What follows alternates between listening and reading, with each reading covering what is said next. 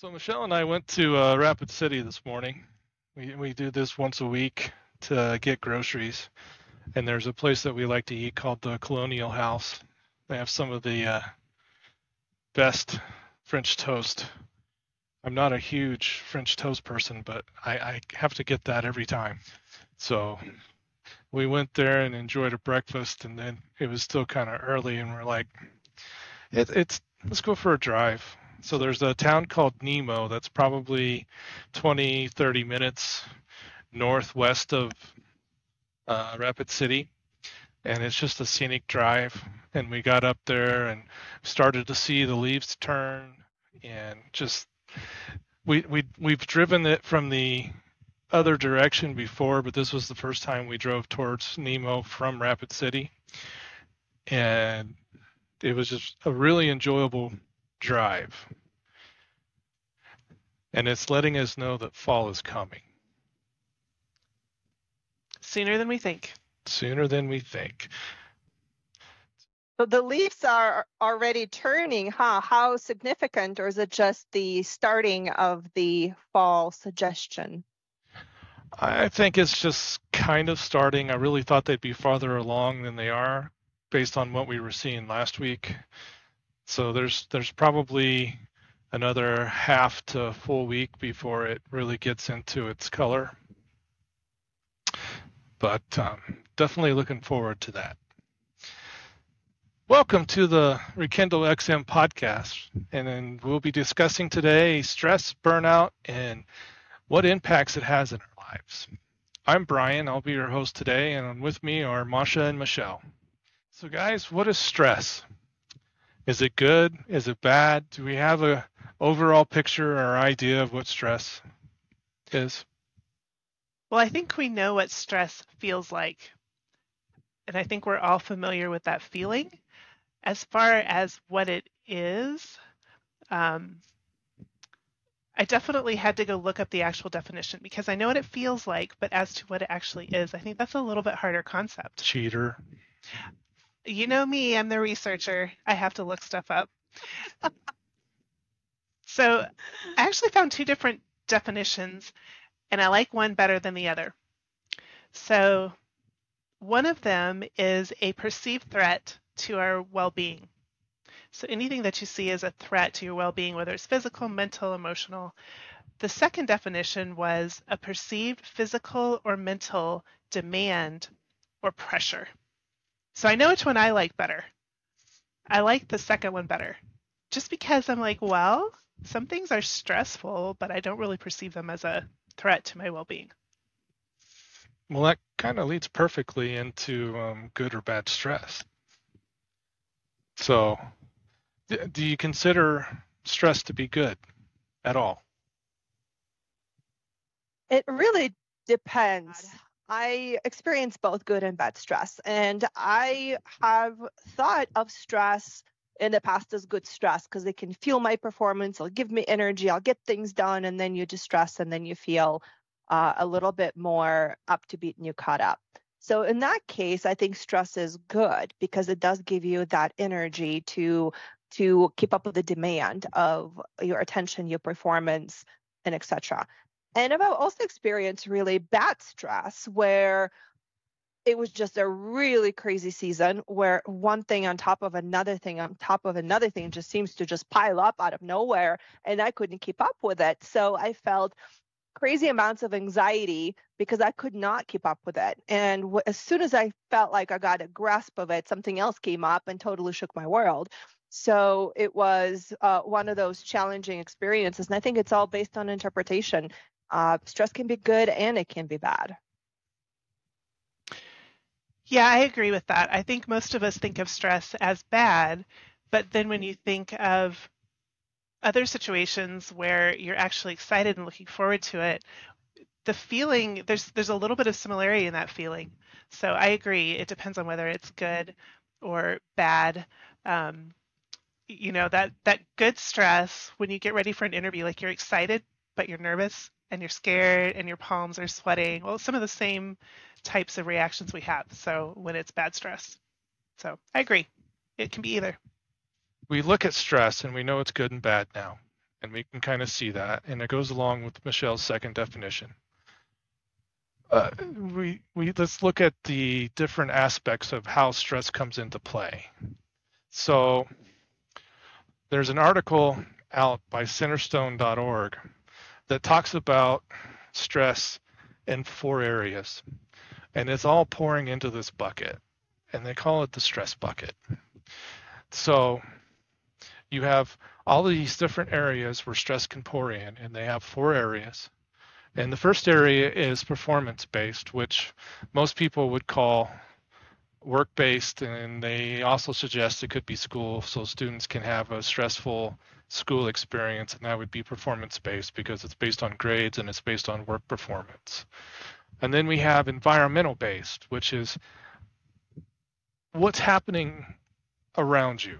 So if for some reason Masha was with us in person, not just in spirit, and Michelle and I were arguing with each other really, really, really badly, that could be a very stressful environment for Masha to be in. Not even talking about the stress that Michelle and I are putting each other through, which would be interpersonal stress. So interpersonal stress is when you're having conflicts with people that you know or face to face or just interacting with people. Um, introverts, it's always stressful to interact with new people, whether it's good stress or bad stress. Initially, it's bad stress because you have to interact. So, and then the last one is interpersonal, which is within. So it, it's what's happening to your body, what's happening to your mind, and what's causing stress in that way. So if you get an injury and you're hurt and you can't do what you need to do, you're kind of feeling stress and it's not caused by any outside thing, it's caused within your body. So um, let's break these down some more. I just did a brief overview of them. Um, what's your guys' opinion on performance based? Do you have any thoughts or examples? Michelle and I are looking at each other because we have tons of examples of that in our corporate experience managing a very complex audit program for our healthcare organization. And uh, my goodness, we worked with so many people that we can actually relate to all three of those top top three stressors: the performance, environment, and interpersonal. But focusing primarily on performance, we had so many last minute complications that it was uh, sometimes uh, doubtful that we will persevere and push through, which required the team, not just Michelle and myself, to spend multiple weeks of night and weekend hours to fix these very complex processes to the point where we were satisfied and the leadership was satisfied. And when it comes to that crunch, you have this different level of anxiety that's fueling your performance. And you know it's temporary because you have a deadline, you have to meet the deadline. and because of that, you just push, push, push, push, and you sacrifice so much of your well-being. But you know it's it's it's temporary, and you know that it's going to be really rewarding to finish it, and then there's a reward. Michelle, what do you have to add to that mm-hmm. one? Yeah, I agree. It had both you know that eustress, the good stress, because you knew you were going to get through it one way or another, even if it was you know nights there at the office till midnight. On the other hand, there was definitely some some distress in the the middle of that deadline cycle where you're just so tired. Um, so yes, I I absolutely agree. I have an example that came to mind actually before Masha, before you and I worked together. Um, the first partner that I worked with, she had this crazy stress reaction to these once a month meetings. And I just remember when I first started because she was like, You're presenting. She's like, You're going to present, you're going to answer the questions. I'm like, Okay, fine. You know, that's fine with me. And she was physically ill the morning of that meeting. And I was like, What is going on with you? Like, why are you so stressed about this meeting? And come to find out, in her experience, because she had been in this department before, she'd moved to a different role, but she's like, oh my goodness, they just attack you this whole meeting. And they're just going to sit there and nitpick you and ask you questions and say you're wrong. And, and so that's why she was so stressed. What was funny though was I didn't actually find it as stressful as she was making it out to be, which, you know, is interesting because she was so stressed about her performance and the performance of our department. And me as a new person, I was like, eh, yeah, they asked some questions. It wasn't that bad. Interesting you say that because my very first experience in one of those meetings, uh, if you remember, I was still you were still training me, and we had the operational leader meeting to discuss the rates that they have to. You know, we felt so good about it. We felt so prepared. We go in, we're professional, and she completely devours us. And I'm after the meeting, I'm like, are they all like this? Because if they are, I'm gone. I can't. I can't do this because it was a complete attack, and I did not handle that well at all. Yeah. And and just I was thinking about you know, not just work based. I think there's also performance based in our personal lives because if you have things outside of work, projects you're working on or personal goals, and you may have a to-do list that is, you know, a mile long for your weekend. So we tend to think about it with work or with school, but I think we also have this in our personal lives. I agree. And it's and we say it's work based or school based, but you know, any type of like sports profession or whatever, or if you're just a amateur athlete, there's a lot of stress involved in that too. So, and that's definitely performance based. Absolutely. I, I find it interesting, and maybe this is a topic for another time about how everybody reacts a little bit differently to a stressful situation, how they see it differently. And part of that is probably whether they're a pessimist like me or an optimist like Masha, or this is well, Michelle's kind of an optim- optimist too, but she's not as squirrely as she is. What was that?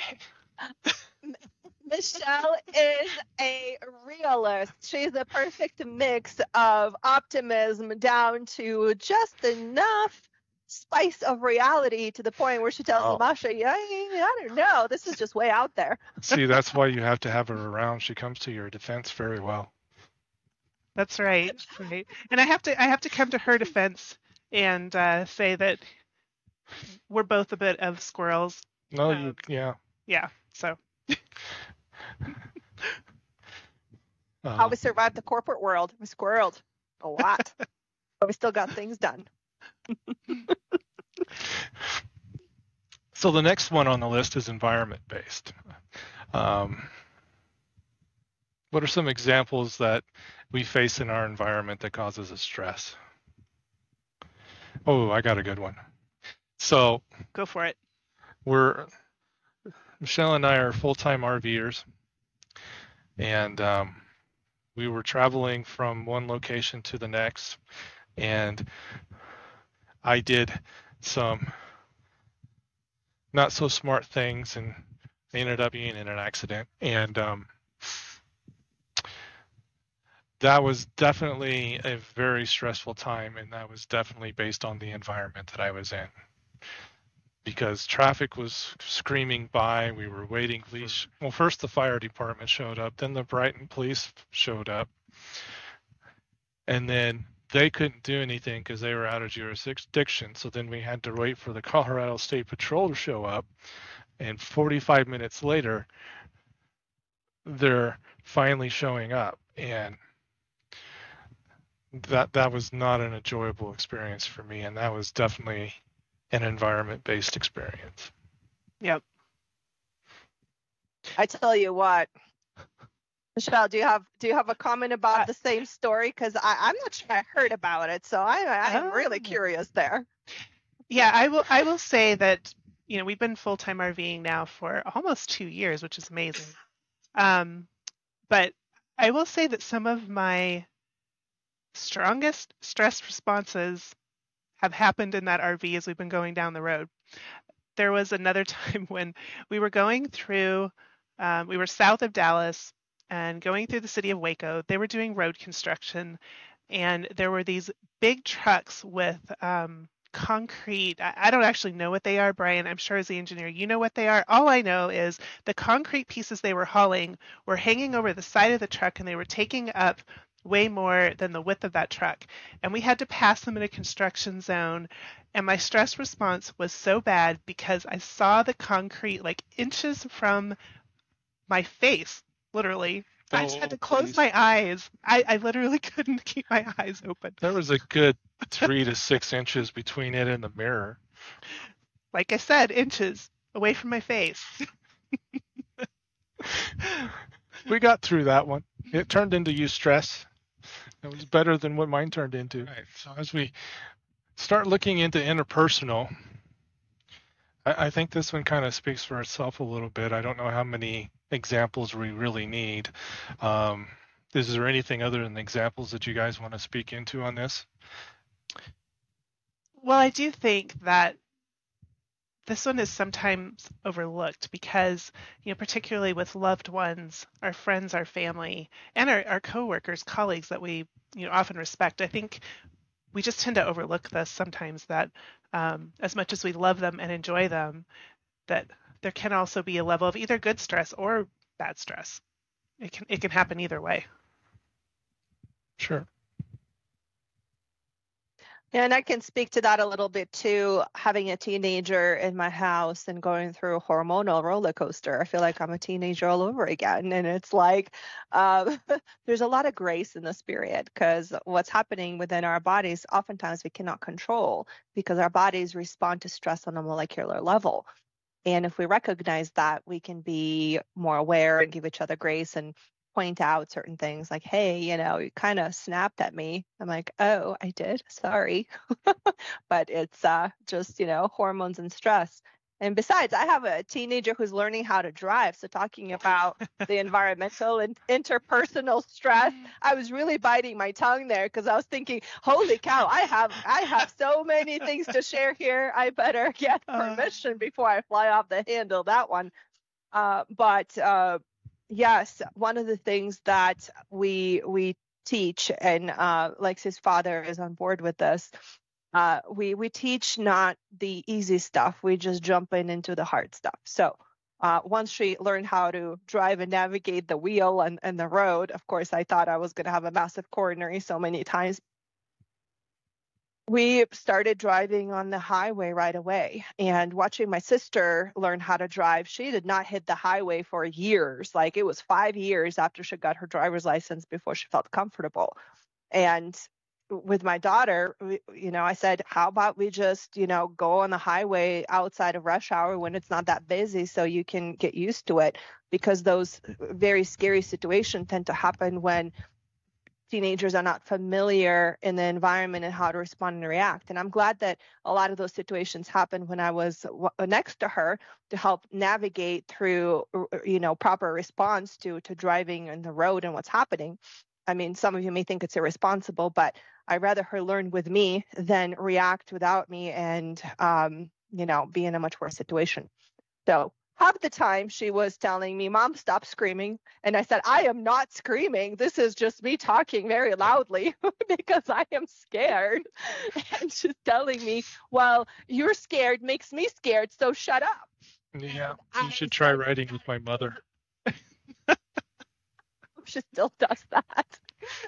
It never So- stops. Yeah. I, I don't know how many times she almost put me into a ditch in the in in growing up on the farm driving out to the country in the mud because she has I'm going to get myself in trouble if she ever sees this but literally the foot goes through the uh the the front the firewall and she's like and she's not even driving so and then she starts yelling at you Well, you know, I think we need to give a shout out to every single parent who has taught their kid how to drive. This doesn't even Yeah. have anything to do with that. but one thing I could not deal with, and I told her father, I said, I taught her how to drive. You teach her how to park. Not doing it. I opt out. yeah. That's a whole nother level of stress. Yeah. Oh yeah. Oh yeah. It's like, mother, I got it. It's just heading right for the center of the car. I'm like, mother, I got it. I'm like, no, you don't. No, you don't. just break. And uh yeah. so distress and eustress. You stress that I survived. Distress is just trying to make it through it. So Masha, you started talking about um, hormones and molecular level involved in stress, and that kind of goes into interpersonal, but that also leads into what is the stress response. So when we start looking, we, we've kind of given a uh, very broad overview of what we see as stress, and we've talked about aspects of stress.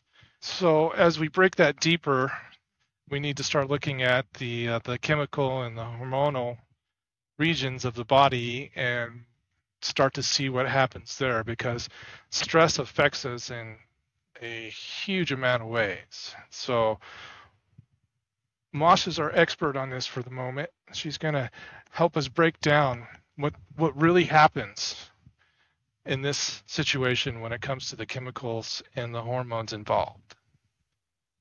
Go for it. Interesting. Yes, thank you. I got the stage. Don't burst my bubble. All right. So coming coming on and really learning about what what does stress do to the body. I took real intimate interest in this because I was struggling with some health complications I really did not know how to navigate. And my primary care physician was at a loss and just had no answers. So I had to go and investigate and seek to understand and really knock down on every single symptom and trace it down to the root of the problem. And our bodies are resilient.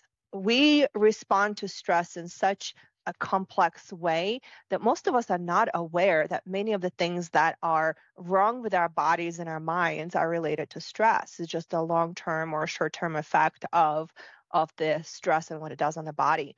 So, looking at the American Psychological Association, they define that stress affects all systems of the body, including musculoskeletal, respiratory, cardiovascular, endocrine, gastrointestinal, nervous, reproductive systems. I mean, that's every single major system in your body. So, if you think about that stress prompts many illnesses, initially our brain releases uh, hormones to communicate with our body systems that if there is uh, a threat that you have to respond to, usually usually you think about a threat it's a short-term threat you deal with it and your body goes back to normal. But if we are in our performance environments where we're constantly facing stress after stress after stress, our body doesn't get an opportunity to recoup and go back to normal, to homeostasis. And because we're not in the normal state of being, we see different things start happening in your body that it, it impacts all of your functions. For example, if you're under a lot of stress, what do we do? We naturally tense up.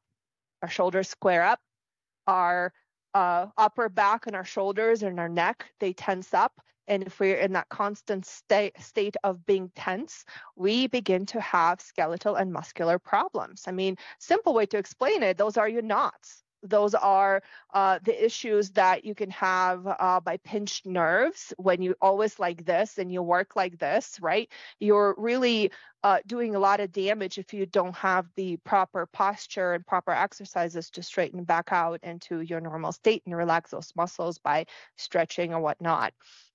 And then also, what happens when we're tense up? If we're in the stressful situation, we uh, our natural posture that the stress brings, we don't breathe very well. Our lungs don't get filled up with air. Naturally, we get less oxygen to very critical organs in our body. We don't think as clearly. We begin to get brain fatigue. We begin to get exhaustion little headaches, and then those headaches get a little bit more frequent and a little bit more intense. And then you start getting migraines, right? Things like that we've got to keep an eye on. And then also, what is happening when we're not getting enough of oxygen to our organs? Well, it impacts our cardiovascular and endocrine system and our GI system as well, right? We're in a constant state of, of being tensed. Our oxygen uh, is impaired. Our body thinks it's in distress So what happens? Your digestive function become, bec- becomes limited. You can start having gut issues. You can have start having ulcers, or you can have more significant GI issues, irregular bowel syndrome, or anything uh, significantly more challenging to to get through. And all of those symptoms, if you think about when you're stressed and you're distressed and you're always working and you're so overworked, you don't pay attention to those things, right? So what do we do when we're stressed and we're probably not getting enough sleep? We're probably struggling there. So what do we do for that? We take sleeping aid potentially or have a glass of wine or something to get your nerves down so that you can relax and sleep, right? And then the next morning, how do you feel? Well, you feel probably more tired and more fatigued, and the cycle carries on. So, how do you treat that? I'm going to have an extra cup of coffee today, or two, or 10, right? So, we're beginning to be in a cycle where we feed our addiction and a lack of stress response as far as limiting it, we're fueling it by very unhealthy coping mechanisms. And that's why all of these major systems are so much impacted. And then also thinking about nervous system and our reproductive system. Well, I mean, duh, it's no brain, uh, no brainer that those symptoms, those systems are also impaired. But yes, 95% of all chronic or acute illness is linked to stress. And some of the doctors feel very, very strongly about that. Yeah, it's amazing how much of everything that's happening to us is the same chemicals that are that come about because of stress. So it's almost stress related. And until you start looking into it, you don't really realize that so much is interconnected. It's it's we've been watching um, a neuroscience guy as he talks about caffeine and how caffeine works and creates cortisol as well. And it also, I can't, what's the name of the the chemical, the the adenosine or something like that? I bet Masha knows. It's a, it's a, I think it's adenosine. It's a chemical that works on whether you feel fatigue or not. So he's basically saying that if you get up first thing in the morning and you start drinking coffee, um, caffeine works on the same uh, signals that this adenosine does, and it actually blocks it, which is why you get an afternoon crash. But then you also have cortisol that ca- caffeine is creating, and so then that just adds to your stress because if you're in a stressful situation, you're already producing cortisol. So caffeine just enhances that that much more. And it's yeah, and I think Masha that you point out something really important, which is you know stress can be either good or bad and it causes you know these these physical reactions and if you think about um, if you're in a true dangerous situation where you need to run away from danger.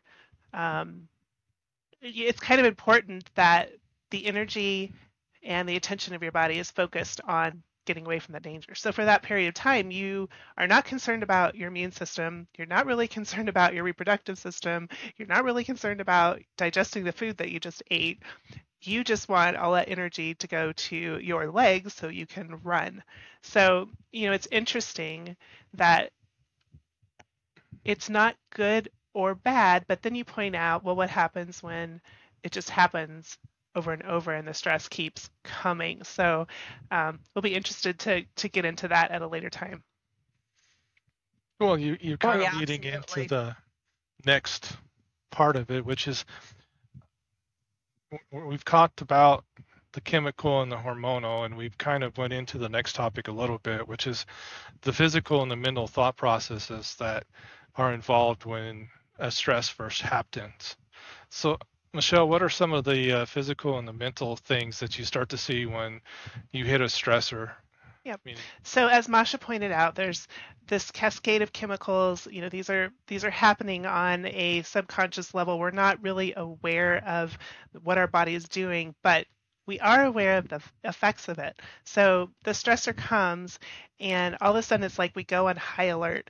And I keep thinking of, um, you know, I'm a, I'm kind of a Trekkie. I like Star Trek. I like all of these, you know, space um, sagas, and when they go they're getting ready to go into a situation where they may need to actually go into battle so they go on high alert and all of a sudden you know you hear the blaring sirens and um, everyone is rushing around trying to make sure that you know getting the weapons charged and you could you know they're not doing their normal functions so the same thing happens with us and our mind and our body where everything is now focusing and becoming very, you know, intent on this stressor. We're in high alert.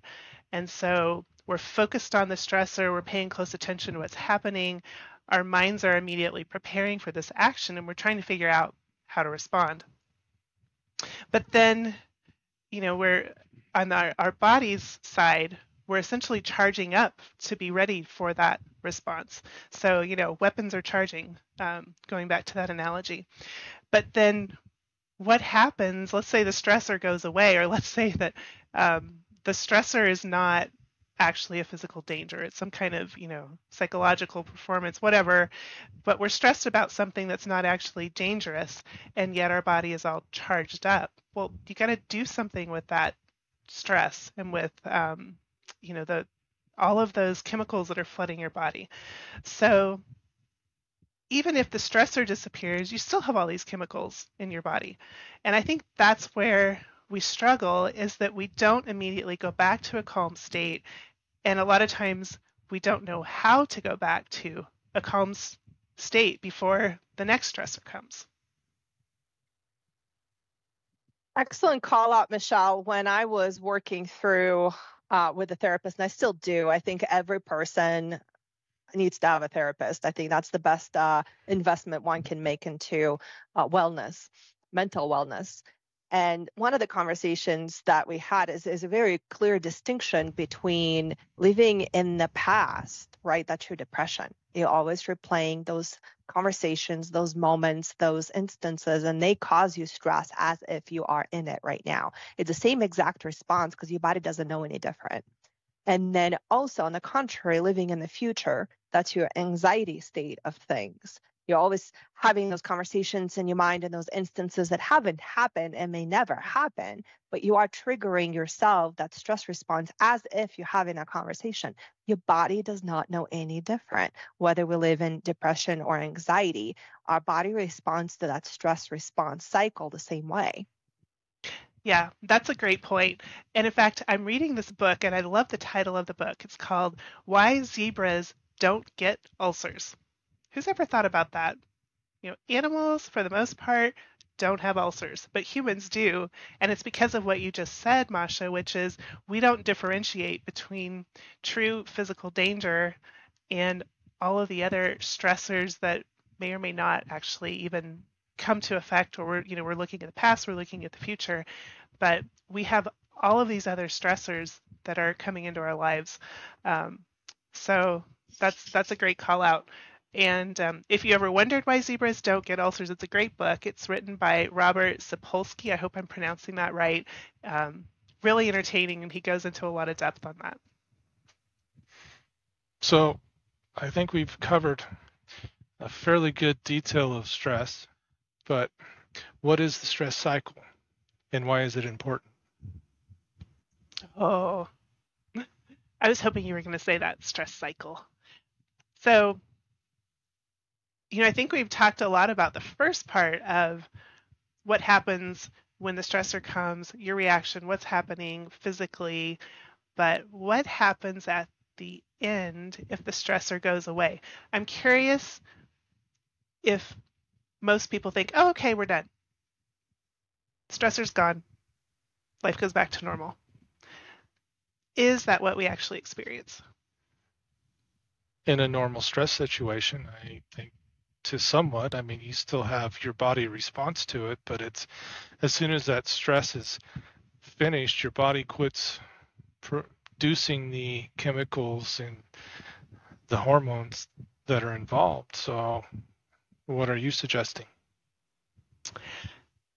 I think from the way that we normally look at it, yes, that is actually what we usually observe. But going back to the idea of, um, you know, my example of the the Star Trek cruiser that you know has its weapons charged, something has to change because you can't just continue to charge. So, yep, the, the stressor's gone. The enemy warship is, you know, decided they're not attacking, um, or that tiger that's about to jump on you turns around and runs away.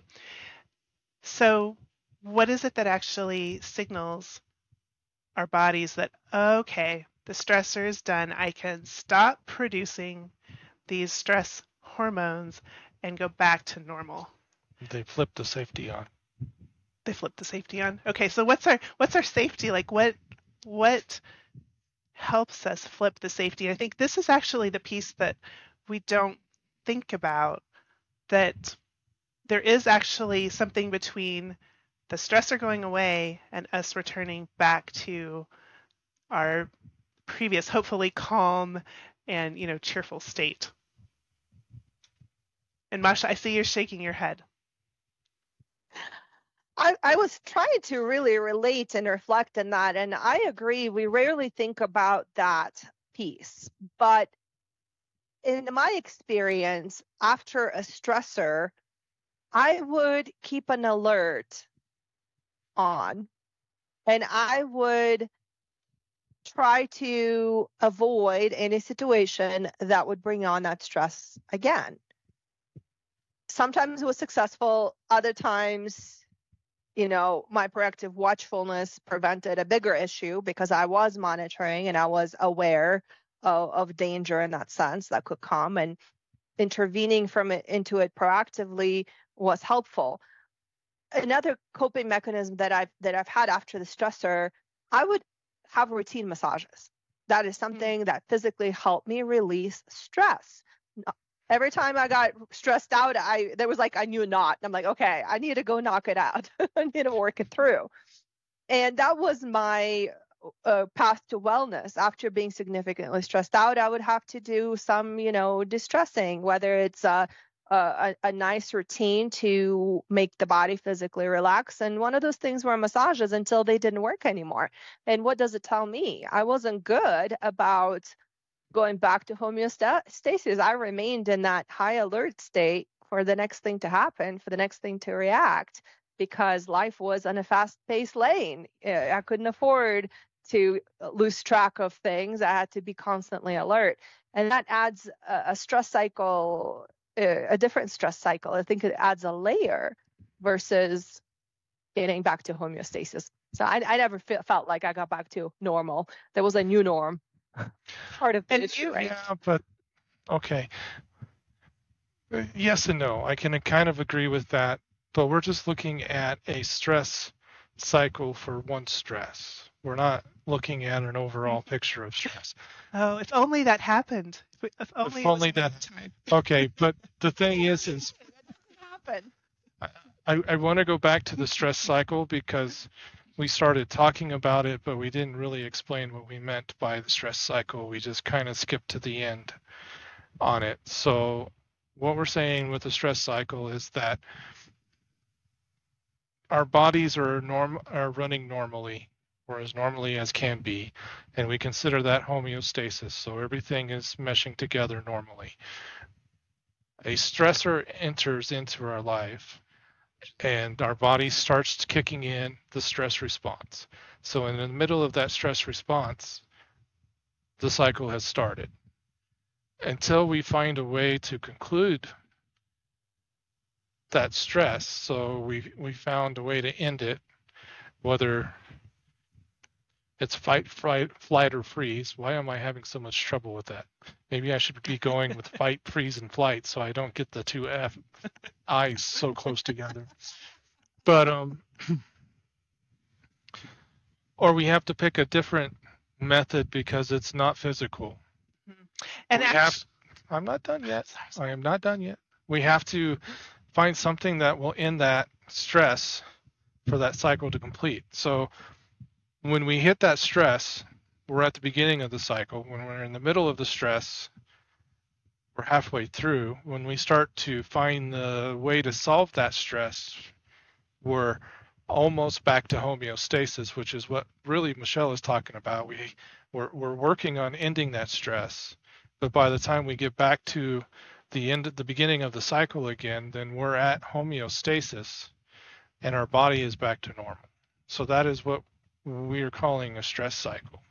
And I think what you're talking about is somewhere in between, because if you're still coming down from that stress high, then you haven't really finished the cycle. Mm-hmm. Well, and I think that most of the time, you know, we have, you know, we're, we're just, we're going along, we're just kind of doing our thing. Something happens, a stressor appears, and then we have the reaction, and then it, um, the stressor goes away, and we sort of go back to normal. But well, I think yes, the piece it's that gets over. Well, I think the piece that gets overlooked though is there's some kind of coping. So the stressor goes away, and on the other hand, you're using some kind of coping to kind of calm yourself down a little bit and Well, get back know, to normal. but and that's that's not- the piece that we don't think about. Uh, you don't. It's unconscious. Yes, Yes. I agree. It's usually unconscious. and we, and we will be talking about coping and how to deal with stress but right now we just want to get into how to what stress is and what it looks like as we start trying to figure out how stress and burnout work together so um, so we, we've kind of talked about what the cycle is and we've kind of talked about ending the cycle even though some of us don't necessarily think it's really ending, but why is it important to end the cycle?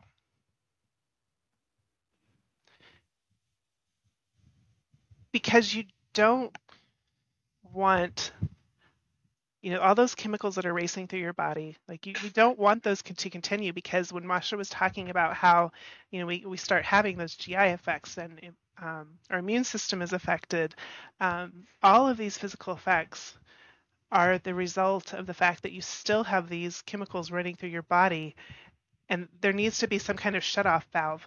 Um, so eventually you want to go back to your normal operating procedures where you know your body is all doing you know all of the functions that it needs to do under the kind of normal what we call homeostasis condition. Um, so if you're constantly in stress well what happens with all of these you know physical operating systems that are put on hold so physically you want to go back to that homeostasis. And then mentally, same thing, because your brain just is going and going and going and trying to solve all of these problems, and you're just getting exhausted. You don't want a rotten onion. Whatever o- onion are you talking about? And should we be talking about it right now? I'm just talking about an onion. That is An rotten. onion? Does an onion have layers? Oh, it has so many layers. Are, are- are you getting into Shrek now? Maybe.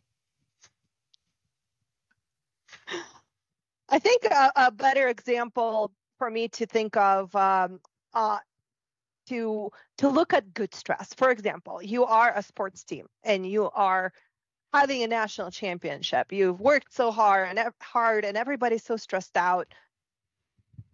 Your anticipation, that stress anticipation for the game, is is getting everybody anxious and riled up for the game. And during the game, you're really giving it your all. You're really persevering through all kinds of challenges, physical challenges, and then you win the championship. Your stress cycle has ended in glory. For the other team, stress cycle ended in pain. and if they lose the next game, stress cycle didn't quite end, right? Because they're still kind of mourning the victory. So I think that's that's a good example. You have something that you're anticipating that is stressful, and then you get through it. And once you get through it, whatever their outcome is, it ends your stress cycle in an ideal world. So join us next time as we continue to discuss, stress, burnout, and how it affects you.